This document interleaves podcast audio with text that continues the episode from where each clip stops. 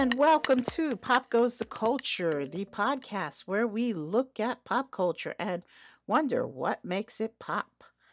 I'm Marie, and today we are talking Nicktoons again. And this time we are talking about the Nicktoon Doug. Doug was the very first Nicktoon, and it was a very unique one in the sense that it ran on two different networks. From 1991 to 1994, it ran on Nickelodeon as the very first Nicktoon. But from 1994 to 1999, it ran on ABC as a part of their One Saturday Morning block. So, this is an interesting one. Doug for those of you that don't know the premise, it chronicled the life of a kid named Doug Funnie who moved to a town called Bluffington after his dad got a new job. And the state that Bluffington is in was never specified. Think of Springfield with The Simpsons. We never knew what state it was in, but we always had an idea. And yes, with Doug, there was an idea. As most of you know, with The Simpsons, a lot of people thought Springfield, Oregon, because Matt Groening was originally from Oregon. In the case of Doug, a lot of people have thought maybe it's in Virginia because it is loosely based on the town of Richmond, Virginia, where the show's creator, Jim Jenkins, was raised. So the episodes were like a diary form because you would always hear Doug say, Dear Journal, and you would always see him writing in his journal. And it ranged from like things like getting a bad haircut, learning how to dance, you know, a lot of the stuff that kids went through. And he had an older sister named Judy, then there was his parents, Theda and Phil, and a dog named Pork Chop. He had a best friend named Skeeter, had a crush on this girl named Patty Mayonnaise, and also he had the foes like Roger Bluff. And here it also was kind of unique because it had an intro outro soundtrack which had a lot of scat singing mouth noise type stuff. And if you want a good example of that, look at the Seinfeld theme. So it was the first original Nicktoon I talked about Rugrats, and then, of course, there was Ren and Stimpy. The original run was 52 episodes, and then in 1996, Disney greenlit a fifth season, acquiring it from Jumbo Pictures, and moved it to ABC, and that's how we ended up with the One Saturday Morning block with Doug. And it became a top rated show. It inspired books, merchandise, a live musical stage thing, and a film that was released at the conclusion of the series in 1999, which is very interesting to point out because when the first Rugrats movie came out, and I did talk about Rugrats in one of my previous podcasts, it was still running. So that's a very interesting thing to chomp on. So, so why did this happen? Eh, there were all sorts of different different changing of hands and everything that caused the caused Doug to go from Nickelodeon to ABC. And the original deal was was Jumbo Pictures was going to produce the 65 episodes. And then Nickelodeon would air those in blocks of 13, 13 per season. After four episodes of 52, four seasons of 52 episodes, Nickelodeon passed on the additional 13, and they cited an expensive budget during a budget freeze at Nickelodeon. So, so there was a two-year window option, and obviously that that didn't really happen but they ended up where the production company behind Doug was was having several networks come to them and one of them was ABC. ABC of course is owned by the Walt Disney Company, and they closed product purchase on on ABC in 1996 and they purchased Doug in a multi-million dollar deal with the creators which involved Disney buying Jumbo Pictures and signing the producers of Doug to 5-year contracts with stock options. I wish I was making this up, but I'm not. It's crazy, I know. So, there were a lot of different changes. Production of the series moved from New York to LA. And this really this really meant more of the voice actors would record their lines remotely as opposed to being in a voiceover studio together. And, you know, Billy West, who did the voice, did a couple of the voices. He did a lot of voices on Nicktoons, by the way. He was replaced. He did the voice of Doug on this. He also did um, Ren and Stimpy. He did both Ren and Stimpy, by the way. He was replaced by a voice actor named Tom McHugh. Roger Klotz. I said Roger Bluff, but it was Roger Klotz. Now I remember. He he was replaced with Chris Phillips. And the reason why was Disney couldn't afford Billy West because he was really becoming famous for Ren and Stimpy. And it's true even to this day. Billy West is very much in demand. So chew on that, people. So yeah. And they so they they did all that. Another factor was, of course, Nickelodeon had high expectations for this series, which was not being met met. I mean, I could see that because Rugrats was becoming a cult favorite. Ren and Stimpy was a wicked cult favorite. So I could definitely see why. And Ren and Stimpy was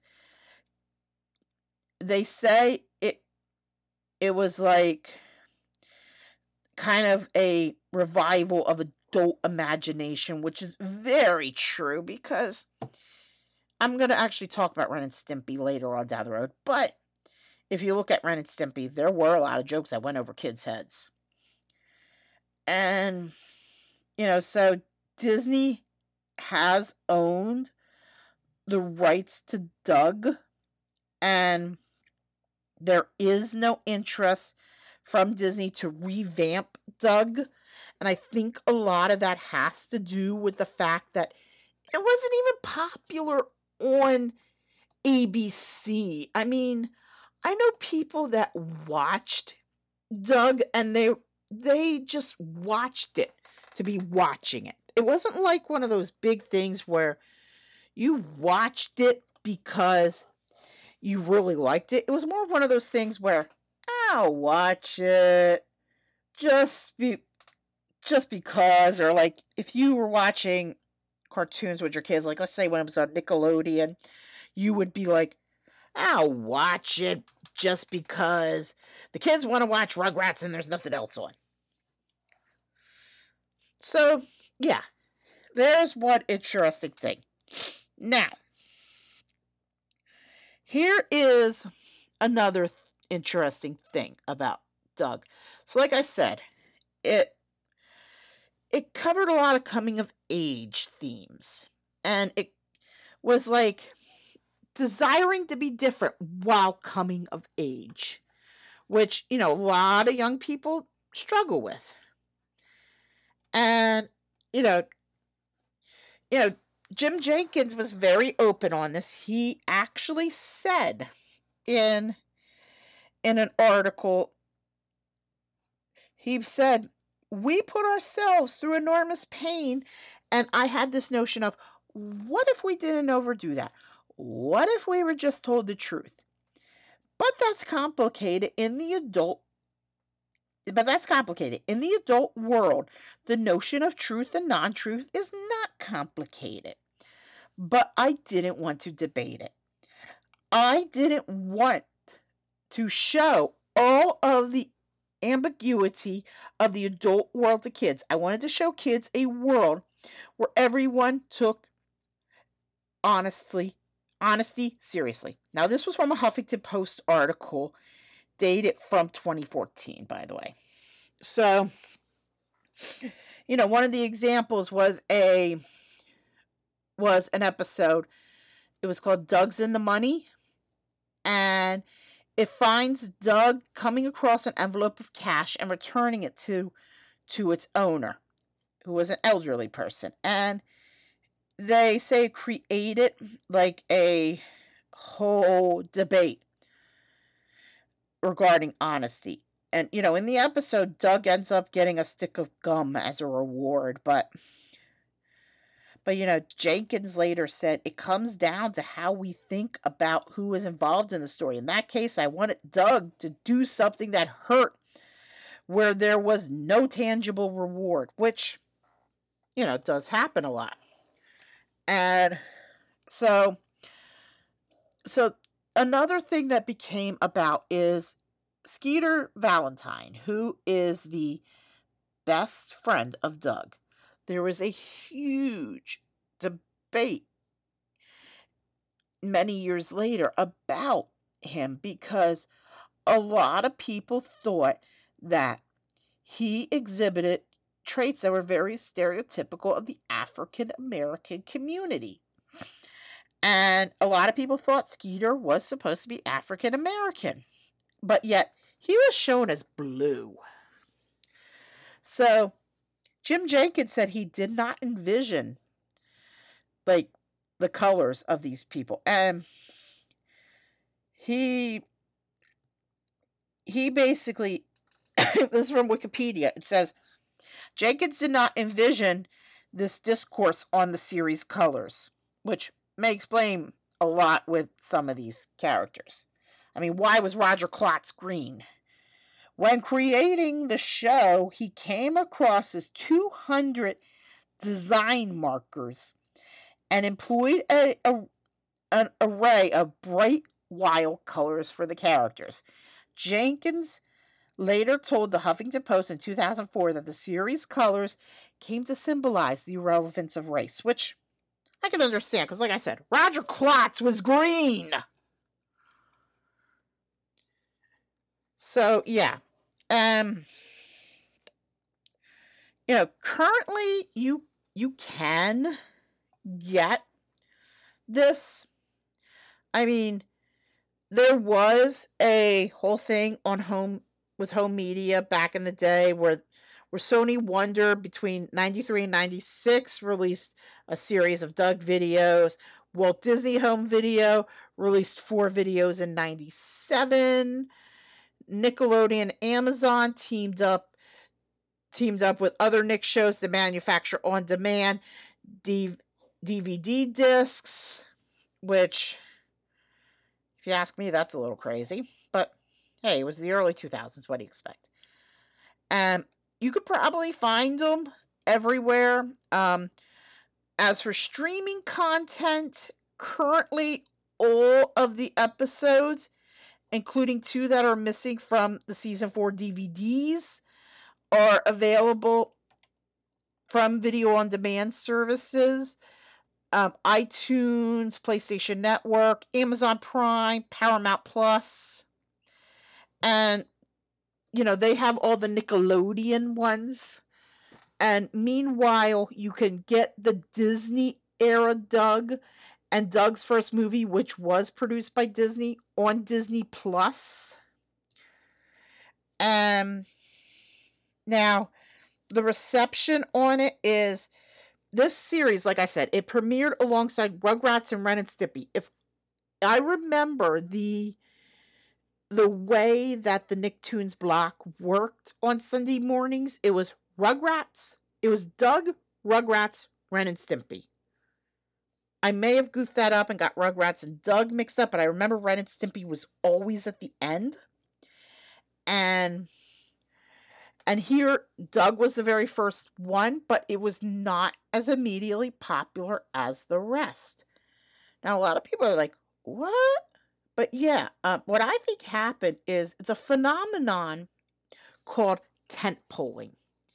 Tent polling is a phenomenon in television where you take like the least popular show and you put it where it's on one end. You put like another show which is like could be least popular, could be rather mediocre popular, put it on the other end, and right in the middle, you have the bread and butter one, which is the most popular one.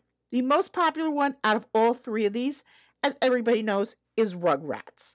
So you had Doug, you had Rugrats, you had Ren and Stimpy. And the way it would look, it would look almost, the reason why they call it tent polling is because it would look almost like the way you would put up a tent. I, I'm telling you, my media and society professor is probably proud that I remember that. um, but here also there was there's the tent polling theory, but also Ren and Stimpy was getting a lot of attention. And it, it was big time because I remember people going nuts over Ren and Stimpy. And, you know, Nickelodeon was largely pushing the limits of children's programming, and Doug was kind of more of a gentler, quieter show. Rugrats was, you know, kind of rambunctious, adventurous. Ren and Stimpy was just off the wall. So, yeah, I really could not see that working. And then here they moved to ABC. And ABC had it where it was actually one of their more popular cartoons on Saturday mornings. And, you know, so it was number one in the Saturday morning ratings and everything else. But over time, as we saw with other major networks, which in the United States at the time in like the 90s, early 2000s was was the big 3 as they called them. ABC, CBS, NBC. As we saw, these networks were pulling themselves out of airing Saturday morning cartoons. I still don't understand why. And you know, so so that kind of made made it to where eventually Doug came to an end. And, you know, it received some massive awards. It won two Parents' Choice Awards, two Nickelodeon Kids' Choice Awards, three Cable Aces. And, you know, for the record, I don't even. Yeah, they got rid of the Cable Ace Award in 1997. and four daytime Emmys because at the time, these kind of animated shows were a part of the daytime Emmys. And this actually shocked me that there was a stage show. It was um in March of 99. Disney premiered this. This was at Disney Hollywood Studios, which at the time was known as Disney MGM Studios, which is in Orlando, Florida. And it ran until 2001. Doug's first movie was released on March 26, 1999. And here it was, you know, this was right before production on the show ended. And I'm actually trying to look this up um, basically, it was released by Disney with a short before it. And the critical reception, it scored a 26% approval rating on Rotten Tomatoes. And let's see what else. Roger Ebert gave it two and a half out of four stars.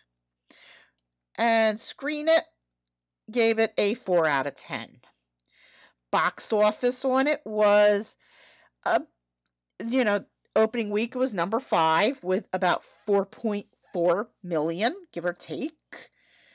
And by the end of its run, it only it basically just grossed that. It managed well actually it managed to it grossed that, but it managed to gross in the end close to 20 million. It was about 19.4, a little over that. And it created a large profit for Disney. But it made it its worst at box office percent success. And of course, a lot of that too is because you think Disney animated films, you're thinking like Toy Story and Encanto, a lot of the Pixar stuff, a lot of like Little Mermaid and things like that. You're not thinking Doug. It was released on DVD and VHS in the 90s. Actually, DVD was 2012, VHS was 1999, and you know, DVD was actually used as a used as the as a TV edit when it was aired on Aus- Australian television. And like I said, today you can find it and it is on Disney Plus. If you have Disney Plus, it was it was released on Disney Plus in 2019 and it was it was a new transfer of the film sourced from the master print, allowing the end credits to be seen at their intended speed. Because unfortunately, a lot of times when they would produce stuff, whether it be on television, either air it on television or air it or do like a DVD or a VHS, a lot of times they would actually speed up the credits. So that's what that means. Was I a fan of Doug? Not really. I mean, I thought it was cute, but I was not really a big fan of Doug. I was more of a Ren and Stimpy fan myself back in the day. I hate to admit that, but I liked Rugrats, but I really liked Ren and Stimpy. And I still watch Ren and Stimpy because it's on Paramount Plus. So, so yeah.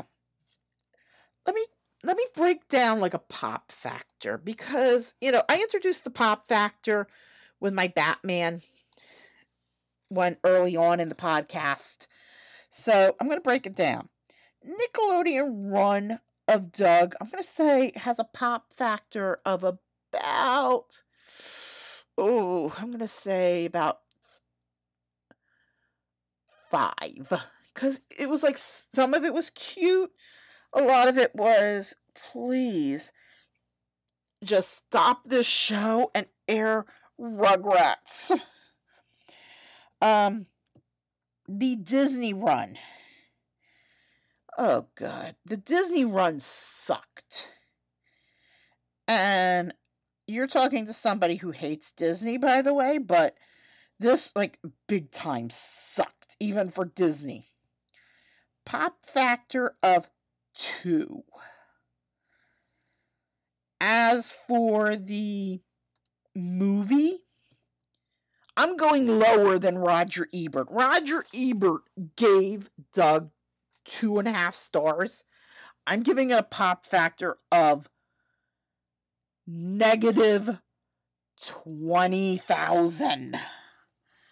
God, it sucked. I mean, if you ask me, Doug, it's interesting because of the fact that it's the first Nicktoon, but nobody remembers it. But it was an abortion. It was a total and utter abortion. Okay, so that concludes today's installment of Pop Goes the Culture. I actually have a special one I did this week about the infamous slap at the Oscars this year between Will Smith and Chris Rock. Um, I will be picking this up again with another Nicktoon, and I'm excited about this Ren and Stimpy. And I am excited about this because I am a Ren and Stimpy fan, as I said. Um, so, yeah, check that out next week on Pop Goes the Culture. As always, this podcast is written, produced, and researched by me. And I am hosted on Anchor. Log on to anchor.fm and you can get your podcast hosted. And They give you the ability to be listed on several different platforms. They put you on default on Spotify, but they also they also give you the ability to be listed on Google and Apple. I'm pretty tech savvy, so I've got listed on Podbean and a few others. Follow me at popculture267 on Twitter. I actually have a link tree with all the different places I am listed at. So until then, don't forget to be awesome. Bye.